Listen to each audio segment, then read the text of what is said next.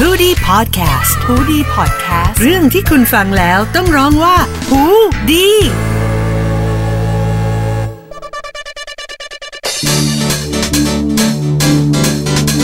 สวัสดีค่ะเช้าวันจันทร์แบบนี้นะคะ มาดับทุกจิตปิดทุกความวุ่นวาย พร้อมรับมือกับทุกเรื่องกับห้องดับจิตและมินคนเดิมค่ะ สำหรับ episode นี้นะคะ ดูจากชื่อ episode แล้วทุกคนน่าจะพอเดาออกนะคะ ว่าเราจะมาคุยกันเรื่องอะไร Anti Sleep Sleep Club นะคะ หรือว่าเรื่องเกี่ยวกับการนอนเนี่ยแหละค่ะโดยเราจะมาพูดถึงอาการที่หลาย ๆ คนน่าจะเคยเป็น เพราะว่ามินเนี่ยก็เป็นอยู่บ่อยๆ เลยค่ะสำหรับอาการนอนไม่หลับนะคะ วันนี้เนี่ยมินก็เลยจะมาชวนทุกคนไขปัญหามองหาสาเหตุของอาการนอนไม่หลับที่จะชอบเกิดขึ้นในหนุ่มสาวออฟฟิศนะคะ ว่าอาการนี้เนี่ยมันเกิดจากอะไรแล้วเราแก้ได้ยังไงนะคะ เพราะว่าการนอนไม่หลับเนี่ยถ้าปล่อยให้มันเรื้อรังเนี่ยมันจะส่งผลต่อร่างกายที่ทำให้ร่างกายเนี่ยทำงานติดขัด ป่วยง่าย มินว่าหลาย ๆ คนน่าจะเคยรู้สึกกันบ้างแหละว่าวันไหนที่นอนน้อยเนี่ยเราจะรู้สึกว่าเฮ้ยเราแบบป่วยง่ายกว่าปกติอะไรอย่างนี้นะคะแล้วก็ส่งผลไปจนถึงโรคที่เกี่ยวกับความดันโลหิต หรือว่าโรคที่เกี่ยวกับระบบหลอดเลือดหัวใจเลยนะคะ รวมไปถึงระบบภูมิคุ้มกันของร่างกายด้วย ดังนั้นอย่าปล่อยให้อาการนอนไม่หลับนะคะ เกิดขึ้นกับเราบ่อยจนกลายเป็นเรื้อรังนะคะทุกคนข้อมูลนี้เนี่ยมินไปได้มาจากโรงพยาบาลราชวิถีนะคะ โดยเขาเนี่ยก็ได้บอกถึงสาเหตุของอาการนอนไม่หลับเอาไว้ดังนี้ค่ะทุกคน ข้อแรกนะคะ ให้ทุกคนเช็คไปตามๆกันเลยนะคะว่ามีปัจจัยเหล่านี้อยู่หรือเปล่า ข้อแรกก็คือสิ่งแวดล้อม ในการนอนนะคะ ก็คือไม่ว่าจะเป็นเสียงที่มันอาจจะดังรบกวน ความห้องเนี่ยอาจจะสว่างเกินไป ห้องคับแคบเกินไปอะค่ะ ก็มีผลที่ทำให้เราเนี่ยนอนหลับยาก อันนี้มินขอเสริมนะคะ ก็คือเรื่องผ้าปูที่นอนเนี่ยสีผ้าปูที่นอนก็สำคัญนะคะ อยากให้ทุกคนลองเลือกเป็นสีอ่อนๆเอาไว้นะคะ เพื่อที่จะให้รู้สึกแบบสบายในการนอนมากขึ้น แล้วก็จะไม่รู้สึกว่าห้องเนี่ยคับแคบมากขึ้นไปกว่าเดิมอีกนะคะ ต่อมาค่ะปัญหาก็คือ อาการเจ็บป่วยนั่นเองค่ะ ไม่ว่าจะเป็นอาการปวดเมื่อยตัวปวดท้อง หรือว่าโรคที่มีปัญหาเกี่ยวกับการนอนหลับแล้วก็อาการไอ แล้วก็อาการที่เกี่ยวกับทางเดินหายใจนะคะ ก็ย่อมส่งผลที่จะทำให้เราเนี่ยไม่สามารถหลับได้อย่างสบายค่ะ ต่อมาสำคัญเลยนะคะ ก็คือความเครียดค่ะ หนุ่มสาววัยทำงานแบบนี้ก็คงย่อมมีความเครียด ความวิตกกังวล หรืออาการกดดันกันเป็นธรรมดาค่ะ นอกไปนอกไปจากนี้นะคะ ก็ยังมีอาการซึมเศร้าท้อแท้หมดกำลังใจหรือว่าหมดหวังในชีวิต อันนี้ก็ส่งผลที่ทำให้แบบเรารู้สึกว่าเออ เราแบบหลับตานอนยากเหลือเกินอะไรอย่างเงี้ยค่ะ ต่อมาแอลกอฮอล์คาเฟอีน อันนี้แน่นอนแหละว่าส่งผลให้บางคนเนี่ยดื่มบางคนดื่มเหล้าอะอาจจะแบบง่วงหรือว่านอนอะไรอย่างเงี้ยค่ะ แต่บางคนก็มีผลที่ทำให้แบบ อะดรีนาลีนมันหลั่งอะเนาะแล้วมันก็นอนไม่ได้อะไรเงี้ยค่ะ แล้วก็คาเฟอีนในกาแฟอันนี้ก็สำคัญค่ะ เพราะว่าอะไรหนุ่มสาวชาวออฟฟิศเนี่ยคงจะหลีกเลี่ยงไม่ได้เลยใช่ไหมล่ะคะบางคนก็คงชอบ หลาย ๆ คนคือกินวันหนึ่งกินหลาย ๆ แก้วเลยก็คงส่งผลให้ในตอนกลางคืนเนี่ย ตาก็เกิดค้างขึ้นมาได้เลยค่ะทุกคนต่อมานะคะ ท้องว่างอันนี้จริงค่ะวินเนี่ยเป็นบ่อยเลยนะคะ ก็คือหิว พอยิ่งหิวก็เลยรู้สึกว่าเฮ้ย มันนอนไม่ได้มันทำไงมันก็นอนไม่ได้ แล้วพอลุกขึ้นมากินเนี่ยอิ่มมากเกินไปทีนี้แน่นท้องนอนไม่ได้อีกอันนี้นะคะ ก็เป็นแบบปัญหาเรื้อรังที่ไม่รู้จะแก้ยังไงเหมือนกันนะคะ เรื่องอาการหิวต่อมาค่ะ ก็คือภาวะการนอนหลับต่างๆนะคะไม่ว่าจะเป็นการละเมอการฝันร้าย หรือว่าการนอนไม่หลับติดๆกันนานๆ จนเป็นนิสัย มันก็จะทำให้ลูปการนอนของเราเนี่ยไม่ปกติจนไม่ปกติจนมันแบบจนมันปกติอะทุกคนก็คือแบบ เช่นนอนตีสามตื่นสิบเอ็ดโมงเช้าอะไรแบบนี้ค่ะ ก็เป็นลูปการนอนที่ไม่ค่อยจะปกติสักเท่าไหร่นะคะหรือว่าจะเป็นหน้าที่การงานที่เราจะชอบ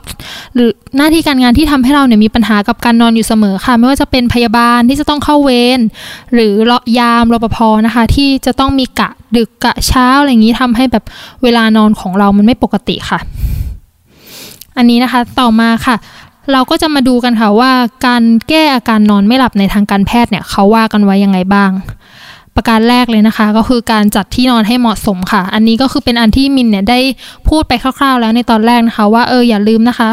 ไม่ว่าจะเป็นแสงสว่าง สีผ้าปูที่นอน หรือว่าอุณหภูมิเนี่ยก็มีผลต่อการนอนหลับของเราหมดเลยค่ะ ดังนั้นนะคะ อยากให้จัดห้องให้เหมาะแก่การนอน ให้เงียบสงบ มีอุณหภูมิที่เย็นสบาย ไม่ร้อนหรือไม่หนาวจนเกินไป แล้วก็ไม่เปิดโทรทัศน์ทิ้งไว้นะคะ แล้วก็ถ้าสมมติว่าอยากจะแบบพักผ่อนอย่างเต็มที่มากจริง ๆ ก็ปิดเครื่องมือสื่อสารด้วยก็จะดีมากเลยค่ะ ต่อมานะคะเป็นเรื่องของการผ่อนคลายกล้ามเนื้อก่อนค่ะไม่ว่าจะเป็นการอาบน้ำด้วยน้ำอุ่น หรือว่าการแช่น้ำอุ่นสักพักหนึ่งนะคะ แล้วก็มีการนวดร่างกายให้ผ่อนคลายมากขึ้นค่ะนี่ก็จะช่วยให้เราเนี่ยหลับง่ายขึ้น ต่อมา อันนี้ใครเคยเป็นคะอย่างช่วง work from home อย่างนี้เนี่ยใครชอบหนีไปนอนกลางวันกันบ้าง ก็บอกเลยว่ามินด้วยนะคะ คนหนึ่งการนอนกลางวันเนี่ยก็มีผลที่ทำให้กลางคืนเนี่ย เราเกิดอาการตาค้างนอนไม่หลับค่ะทุกคน เพราะฉะนั้นเนี่ยอยากให้ทุกคนเนี่ยหลีกเลี่ยงการนอนกลางวันนะคะ หรือหลีกเลี่ยงการใช้ยาที่ทำให้เกิดอาการง่วงซึมในตอนในตอนกลางวันด้วยก็จะดีค่ะยาเช่นยาแก้แพ้ที่มีฤทธิ์ทำให้เราง่วงนอนนะคะ ถ้าเรานอนในตอนกลางวันเนี่ย แน่นอนว่าตอนกลางคืนเนี่ยก็คือตาสว่างเลยค่ะทุกคน ต่อมาค่ะ เมื่อเรารู้สึกง่วง รู้สึกแค่เพียงนิดหน่อยเนี่ยก็ดูเวลาเลยนะว่าเออมันใกล้ถึงเวลานอนหรือยังสมมติง่วงสักประมาณสี่ห้าทุ่มเนี่ยก็ควรจะนอนได้แล้วนะคะ ก็นอนเลยค่ะ โดยไม่ต้องไม่ต้องรอให้แบบ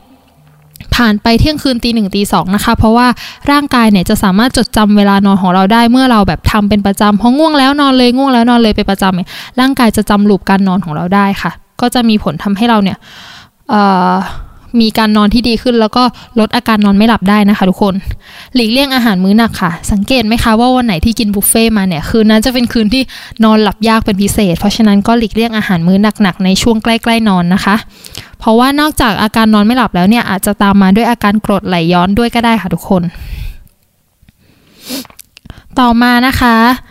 เขาบอกว่ากลิ่นก็ช่วยได้ ไม่ว่าจะเป็นกลิ่นวานิลา กลิ่นลาเวนเดอร์ยูคาลิปตัส พิมเสน กลิ่นคาโมไมล์อันนี้เนี่ยจะช่วยให้จิตใจสงบปลอดโปร่ง แล้วก็ช่วยคลายเครียดได้ค่ะ ทุกคนก็สามารถเลือกกลิ่นที่ตัวเองชอบในแบบของตัวเองได้เลยนะคะ ปัจจุบันก็จะมีแบบร้านเครื่องหอม หรือว่าเครื่องเขาเรียกว่าอารมาต่างๆ มากมายนะคะ ก็ลองไปศึกษาลองไปดูกันได้นะคะ หลีกเลี่ยงการดื่มชากาแฟ แน่นอนล่ะค่ะ บางคนอาจจะรู้สึกว่าไม่ดื่มไม่ได้อะ เช้ามาฉันง่วงอะ ฉันต้องดื่มก่อนฉันถึงจะมีแรงทำงานอะไรเงี้ยก็ก็ดื่มได้ในตอนเช้าค่ะ แต่ว่าคาเฟอีนเนี่ยก็จะมี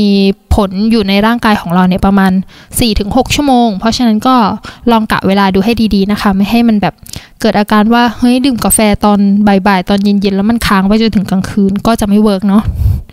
ต่อมาค่ะออกกำลังกายสม่ำเสมอ แต่ว่าไม่ควรออกกำลังกายก่อนนอนนะคะ ก็คือในช่วงกลางวันเนี่ยอาจจะเป็นช่วงเย็นเราก็ออกกำลังกายสักหน่อยนะคะ สักครึ่งชั่วโมงอะไรแบบนี้ค่ะ ก็จะช่วยให้กลางคืนเนี่ยเรารู้สึกหลับง่ายขึ้น เพราะว่ามันก็เกิดอาการเหนื่อยอาการเพลียนะคะ หรือถ้าเรามีปัญหามากๆเนี่ยอาจจะต้องปรึกษาแพทย์หรือนักบำบัดค่ะ เพื่อเพื่อดูว่าเราจะต้องใช้ยาอะไรไหมนะคะ ไม่ว่าจะเป็นยานอนหลับหรือว่ายาผ่อนคลายหรือว่าตารางการฝึกบำบัดการนอนหลับของเราให้ดียิ่งขึ้นค่ะ แล้วก็สุดท้ายนะคะก็คือเรื่องอาหารการกินค่ะเขาบอกว่าอาหารที่มีแมกนีเซียมสูงเนี่ยจะช่วยทำให้กระบวนการการนอนหลับของเราเนี่ยเป็นไปได้อย่างดียิ่งขึ้นนะคะ ไม่ว่าจะเป็นปลาโอปลาเก๋าปลากระพง ถั่วเหลืองถั่วลิสงอัลมอนด์เม็ดมะม่วงหิมพานต์ยอดฟักแมวยอดฟักทองและกล้วยสุกนะคะ อาหารเหล่านี้เนี่ยจะมีแมกนีเซียม ซึ่งจะไปช่วยลดอาการซึมเศร้า ซึ่งมีผลต่อกระบวนการควบคุมการนอนหลับในร่างกายของเรานั่นเองค่ะ นอกจากนี้นะคะก็ยังจะช่วยสร้างสารเมลาโทนินด้วยค่ะ แล้วก็นอกจาก อาหารที่เราพูดมาทั้งหมดแล้วเนี่ยก็อาจจะเป็นก็อาจจะมีอาหารที่มีโปรตีน หรือมีฟอสฟอรัสด้วยอันนี้ก็จะช่วยได้นะคะ ไม่ว่าจะเป็นธัญพืชไม่ขัดสี ถั่วเมล็ดแห้ง ไข่ ผักใบเขียว แล้วก็เนื้อสัตว์ต่างๆค่ะ อันนี้นะคะก็เป็นคร่าวๆสำหรับวิธีการ ดูแลตัวเองจากอาการนอนไม่หลับเพื่อให้เราเนี่ยสามารถนอนหลับได้ง่ายขึ้น แล้วก็นอนหลับได้อย่างเพียงพอมากขึ้นนะคะ อย่าลืมนะคะทุกคนนอนหลับให้เพียงพอนะคะ ให้ได้ 7-8 ชั่วโมงเป็นอย่างเป็นอย่างต่ำนะคะ เพื่อให้เช้าที่เราตื่นมา ทำงานตื่นมาเข้าออฟฟิศไม่ว่าจะเป็นเข้าออฟฟิศหรือว่า work from home ของเราเนี่ย มันสดใสแล้วเราก็มีแรงทำงานมีเรียกว่ามี energy ในการแบบเออรับมือกับปัญหาต่างๆ ที่จะเกิดขึ้นในตลอดทั้งสัปดาห์เลยค่ะทุกคน แล้วถ้าแล้วเพื่อนๆเนี่ยมีวิธีการดูแลตัวเองจากอาการนอนไม่หลับยังไงกันบ้าง ก็อย่าลืมเอามาแชร์กันได้นะคะ ใน Facebook ของหูดีพอดแคสต์ค่ะสำหรับวันนี้นะคะ มินและห้องดับจิตขอลาไปก่อนค่ะ สวัสดีค่ะ